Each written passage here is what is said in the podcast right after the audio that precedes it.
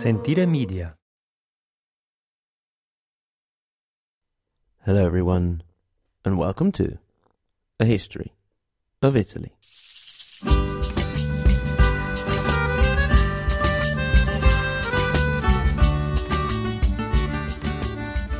Episode 34 Another Henry, Too Many Popes, and Naughtiness in the Church.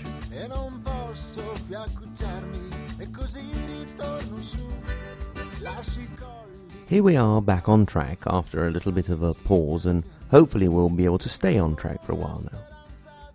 In the last episode, we headed down south to see how the Normans came along, put down roots, and spread like wildfire, increasing their holdings rapidly and becoming a major force to be reckoned with in the area. Up north, we last left Holy Roman Emperor Conrad II after his failed attempt at recapturing Bishop Aribert of Milan by besieging the city. The emperor had given up and headed back to Germany with wounded pride, but not seriously affected on a political level. He has seen to the succession issue quite some time before, when in 1027 he had raised his son Henry to the throne, hoping to guarantee a smooth succession. Indeed, when Conrad died on the 4th of June 1039, his son became Henry III. The new king of Germany had to first of all shore up the empire's German borders, but once that was done, he was ready to make his way down to Italy. As usual, things there were a little bit complicated. You will remember that, in an attempt to stoke the flames of the discontent of the lower vassals and pit them against the great magnates, Emperor Conrad had issued the Constitutio de Feudis in 1037, which granted a series of rights to the lower nobles, the most important of which was the right to inherit the lands they were granted. Although this document was supposed to create a solid base of support for the emperor against the great landowners of the country, it simply took away the bone of contention between the higher and lower nobles, thus creating a united anti-foreign and at times anti-imperial front. So, with the complicated framework in place, Henry took a deep breath and headed on down. He made peace with Archbishop Aribert of Milan, although by that time the hero of the Carroccio had lost a lot of his power and prestige in the city. Henry used his father's old buddies, the Canossa, to help him navigate the troubled waters. This was quite literal, since part of Bonifacio of Canossa's duties were to physically escort the future emperor, his overlord, through northern Italy and down through Tuscany. During the descent, both men realized that they didn't actually like each other that much. For Henry, Bonifacio was far too powerful, and for Bonifacio, Henry looked like he intended to interfere a bit too much. We'll see in time how things took quite a turn for the worse in this relationship. However, the situation of stability in the north held for the moment, and in the south, Henry immediately understood that the Normans were the right horse to bet on, also considering the ambitions of that grabby Prince of Salerno, Guaimar, who could now also consider himself Duke of Calabria and Puglia, although he would be nothing without the Normans.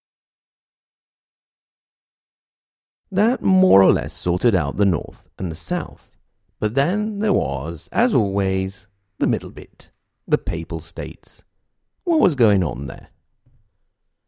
Well, little flashback. In the year 1032, Alberic III of the Tuscolo family had managed to have his son, Theophylact, elected with the name of Benedict IX.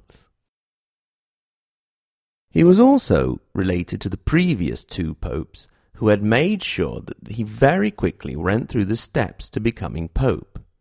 I say quickly because, at the very latest, sources put his age at 20, with some as young as 11 or 12. although these sources may have been from opposing factions. So, what sort of bloke was this 12 or 20 year old Pope?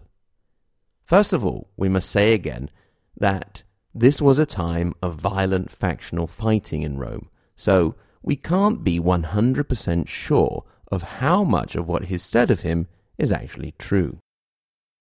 Having said this, the anti papal historian Ferdinand Gregorovius wrote about Benedict that it seemed as if a demon from hell, in the disguise of a priest, occupied the chair of Peter and profaned the sacred mysteries of religion by his insolent courses. Sounds charming, doesn't it?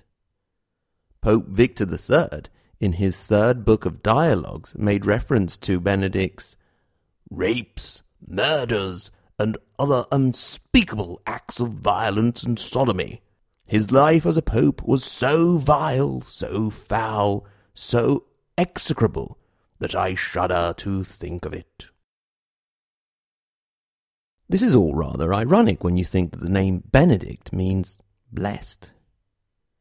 Whatever the case may have been, in September of 1044, the Romans had had enough, and the opposing Crescenzi family were able to get the upper hand and had one of their men put on the papal throne, with the name of Sylvester III. For those of you who are a little bit disappointed that he wasn't called John as a pope, you may find consolation in the fact that his real name actually was John. He was the Bishop of Sabina. Sylvester didn't last long at all because the Tuscolo took up arms and managed to put young Benedict IX back on the throne. Things weren't over yet, though. You can always count on popes in this period for some entertainment. At this point, the main aristocratic Roman families managed to get their act together and have both popes step down and elected a third, the pious and cultured Gregory VI. Now, he could have finally been the right man for the job, However, even he didn't get to stay very long because, in 1046, Henry III finally arrived. He wasn't quite emperor yet. He made his way down, and at the Council of Sutri in 1046, he had all three previous popes deposed and substituted by Clement II, who was Henry's chaplain, and was the one who finally crowned him Holy Roman Emperor. This demonstrates Henry's desire not only to regain influence over the papacy, but to kick off badly needed church reforms. Quick digression here for a History of Italy pop quiz. Why was the city of Sutri, which we just mentioned, politically important? Think about it, rack your brains, go back to the Lombards. Well, it was the city which was taken from the Byzantines by the Lombard king Liutprand and then given back in 728, not to the Byzantines, but directly to Pope Gregory II, thus marking one of the possible founding moments of the Papal States. Did you get that? Good job. Those who did get it, go and get yourselves a nice bottle of Chianti or Barolo. So, with this Clement II, the guy who Henry III had just chosen, and his successors, in particular Leo IX and Victor II, the papacy went off in a new direction of reform and changing relationships with the empire. One that would lead in a relatively short time to the investiture crisis. In a certain sense, you could say that Henry, by trying to right the wrongs of the church, shot himself in the foot or as we say in Italian, si è dato la zappa sui piedi. He hit his feet with the hoe. That's H O E, the farming implement, and not the other meaning. Or in any case, he hit the feet of his successors. Henry III, indeed, ended up dying in 1056, leaving his wife, Agnes of Poitou, as regent for their young son and future Henry IV, who was the one who had to start dealing with the aforementioned mess of the investitures. But that's getting a little bit ahead of things. Before we go there, we need to first take a look at the church beyond just the Pope, and then go back down south and see what the Normans got up to while Henry III was still alive. So we've been talking for a while about all the naughtiness that was going on at the head of the church with the popes. But what was going on lower down?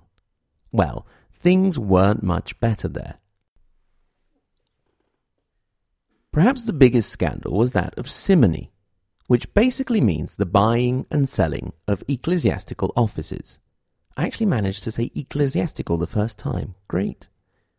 Now, the term simony comes from the name of Simon Magus. So, Simon Magus was a biblical figure who was hanging around Samaria just after the time of Jesus, doing magic tricks for people. I'd imagine pulling denarii from behind people's ears, or grabbing their noses, or maybe that thing where it looks like you're taking your thumb or finger off that I never quite managed to master. Anyway, he's doing his tricks, and along come some Christians going around doing their whole Christianizing things, and Simon Magus sees them and feels it sounds like a good deal, and so he's baptized by Philip the Evangelist. Sometimes later, he caught sight of Peter, Saint Peter, channeling the force of the Holy Spirit by the simple imposition of his hands and performing all kinds of miracles. Well, Simon Magus just went crazy when he saw that. He wanted to get a hold of that magic, and so he went up to Peter and asked to buy it. Peter went totally mental with rage at this, and to make a long story short, a thousand years later, Simon's name was used to define the corrupt practice of buying and selling church offices. If you'd like to hear more about Simon Magus and hear it done by somebody who knows what they're talking about, then go and check out episode 15 of Steve Guerra's History of the Papacy on Simon Magus. So, the man gave his name to the practice of buying and selling ecclesiastical offices, which, considering all the lands the churches and monasteries held, was a rather good business. Even though the cost could be very high, the investment for those that could pay it was quite fruitful in time. It was destined in particular for second and third sons, because the first was usually the one who would inherit his family's lands and wealth. So, mummy and daddy would buy the next one or two along a nice little church position. Something like, Daddy, is not fair. Alberic gets all the lands and stuff, and I don't get anything. It's so unfair. Now, now, Giovanni, stop whining, and on the way home, I'll buy you a nice little church and make you a bishop. Okay, but I want one that makes beer and has some nice young nuns not too far off. This was particularly widespread. For example, in Narbonne, in modern day France, a father paid 100,000 gold pieces to make his son an archbishop Incidentally, the boy was about 10 years old. It wasn't just the church who was setting up shop either. In many areas of Europe, it was the secular powers who controlled the church offices. Philip of France made a pretty interesting maneuver. There was an auction for a church office. That's right, an auction, because that's how they would get the most money out of the operation and one of the losing participants in the auction expressed their disappointment to the king, who came up with the following idea. Let me get the money from the winner. Then I'll accuse him of simony and strip him of the lands, and then I can sell them to you.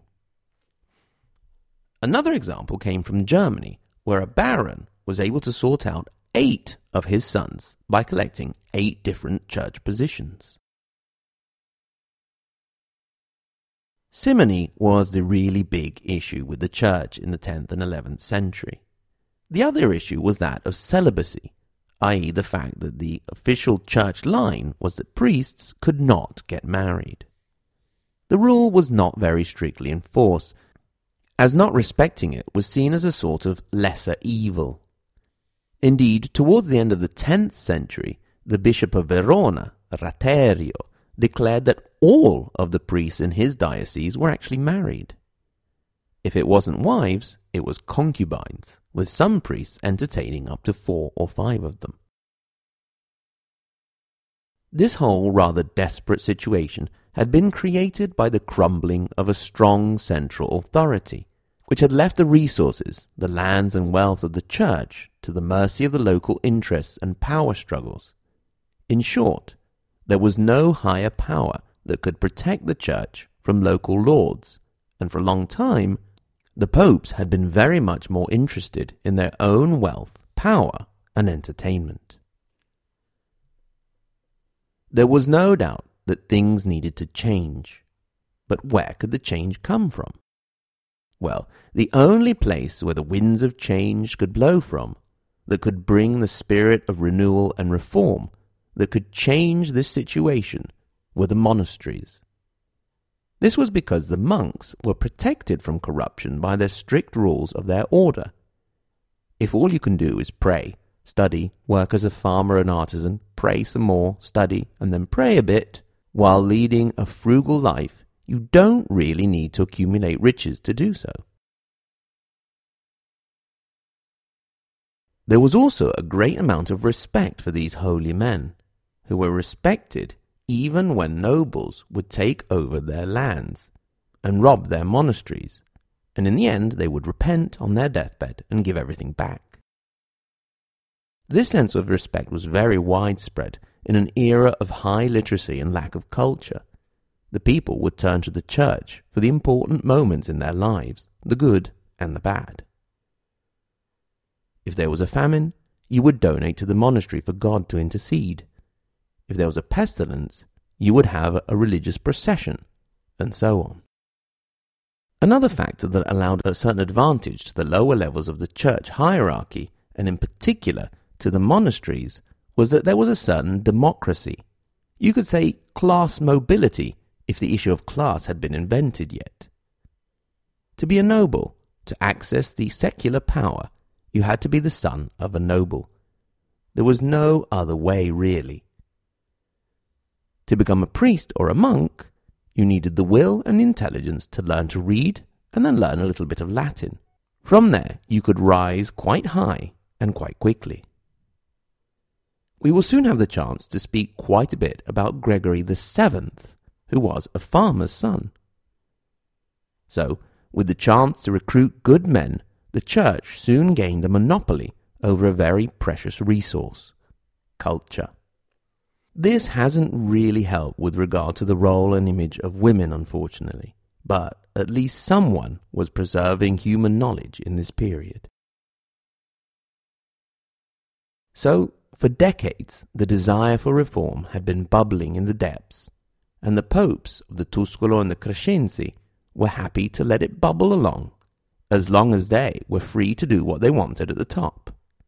Now things were different. Clement II Emperor Henry and the popes that followed Clement were above local rivalries and interests, and they were ready to look around at all of Christendom. They would not like what they saw at all, and that was about to cause trouble. Big trouble. Next time, we'll see how that trouble started when the popes first looked south to the Normans. As always, thank you very much to everyone for listening. Thanks to the Anita and Giuseppe Garibaldi level patrons on Patreon Preston, Roberta, Sean, and Jeff. Thanks again to Roberta for introducing the ladies in our classification. Thanks to the Mazzini and Matilde di Canossa level patron Benjamin. Thanks to the Galileo and Margherita Hack level Chris, Stephen, Vincent, J, and Shelby. And thanks very much to our Dante and Maria Montessori level, Sen. Also, welcome to our new patron, Caitlin A, who has a lovely name and also a lovely surname. Thanks, Caitlin, for coming on board. You can get in touch via email, hello at a historyofitaly.com. On the same URL, a historyofitaly.com, you can click through to our Facebook and Twitter accounts, and you can consult timelines and maps to help navigate the complicated history of our country. Until next time, thanks again very much, and arrivederci.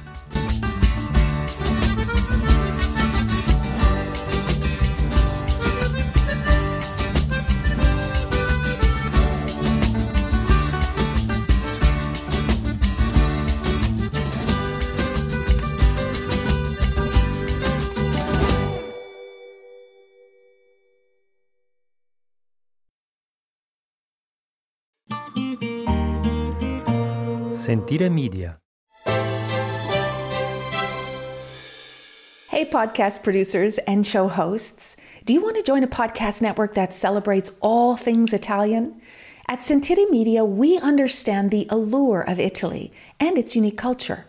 Our devoted team of hosts and producers are all driven by their shared passion for Italy and we work tirelessly to create the best lifestyle podcasts and content that will whisk you away to the very heart of Italy. With us, you can savor the mouth-watering flavors, get lost in the stories from the past, break down the cultural barriers, and truly immerse yourself in the vibrant traditions of this intoxicating country. If you have a great podcast idea or are already in production and would like to join Sentire Media, head over to sentiremedia.com, that's S E N T I R E media.com, and find out how to submit your show.